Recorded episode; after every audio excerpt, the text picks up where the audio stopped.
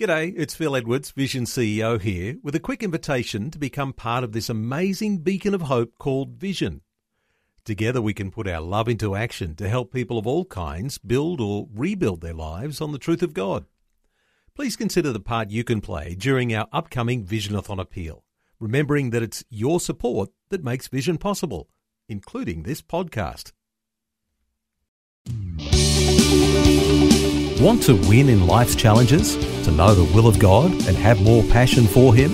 Practical help right now with Tak Bhana and Running with Fire. This week we're looking at the mystery of unanswered prayer. And all of us as Christians have had that experience. We've prayed for things passionately, fervently, something that may have meant so much to us and really believed and expected God to come through for us, but He didn't. And that's not happened just once, it's happened repeatedly over our lifetime. In fact, many of our prayers, if we're honest, go unanswered. If we may pray 10 prayers, probably nine of them don't get answered. Uh, but hey, getting one out of 10 answered is actually not too bad. But how do we explain the mystery of unanswered prayer when God clearly promises over and over again to answer our prayers. John 16, verse 24 Ask and you will receive that your joy may be full. And so we read that verse and we say, Okay, God, I want to ask and receive so my joy may be full. We do that and then God doesn't come through. How do we explain unanswered prayer? Well, we saw yesterday, number one, unanswered prayer is actually an answer in itself. And sometimes the answer is simply no. When Paul prayed in 2 Corinthians for the thorn in his flesh to be removed, basically God's answer was no. But God did say, My grace is sufficient for you, and my strength is made perfect in weakness. Secondly, we saw yesterday, thank God for unanswered prayer. The reason for that is that if God answered some of our prayers, they actually would be more of a hindrance to us than a help. We don't always know what's best for us. We pray for certain things, we think it's going to add to our lives, it's going to be a blessing, but God knows better that it's not the best thing for us, so He withholds the answer.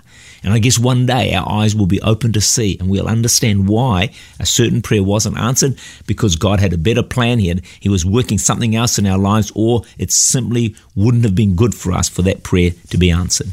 Then we saw don't listen to the lies of Satan. Here's some of the lies he throws at you when a prayer is not answered I'm not a good enough Christian. God doesn't care about me. My situation is hopeless. It's impossible for God. God doesn't listen to me. We said yesterday the truth is you are good enough. You are righteous through the blood of Jesus. God does care about you. Your situation is not hopeless, and God does listen to you. In 2005, President of Indonesia wanted to get in touch with the people of his country, so he gave out his personal cell phone number, would you believe? And he urged people to contact him directly with any complaints. Boy, that's a setup for disaster. Well, clearly, what happened, not surprisingly, is over the next four days, his phone line crashed repeatedly. He was sent over 15,000 text messages and thousands of phone calls. And of course, he could not reply to them. Well, here's the good news. In contrast, God's line is never too busy to take your call, to hear your prayers. In fact, He can take millions of calls at the same time. He can give an immediate response, and there's no charge. It's all toll free.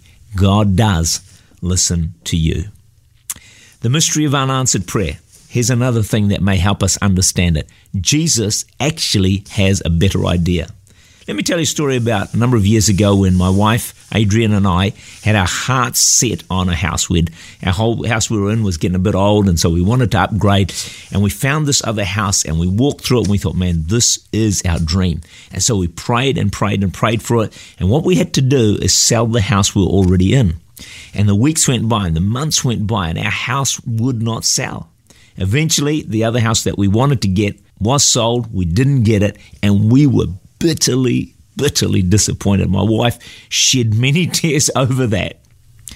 Well, some time would pass by, I don't know, maybe it was six months later or so.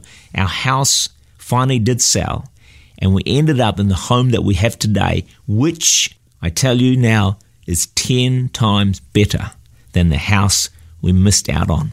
You see, Jesus had a better plan for our lives. I thank God He didn't answer our prayer and we ended up in a house that would be far less suitable than what we are in now.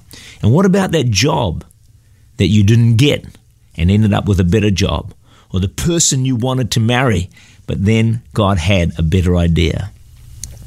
I've had a revelation in recent months which is very, very simple, but I think incredibly deep, profound, and powerful.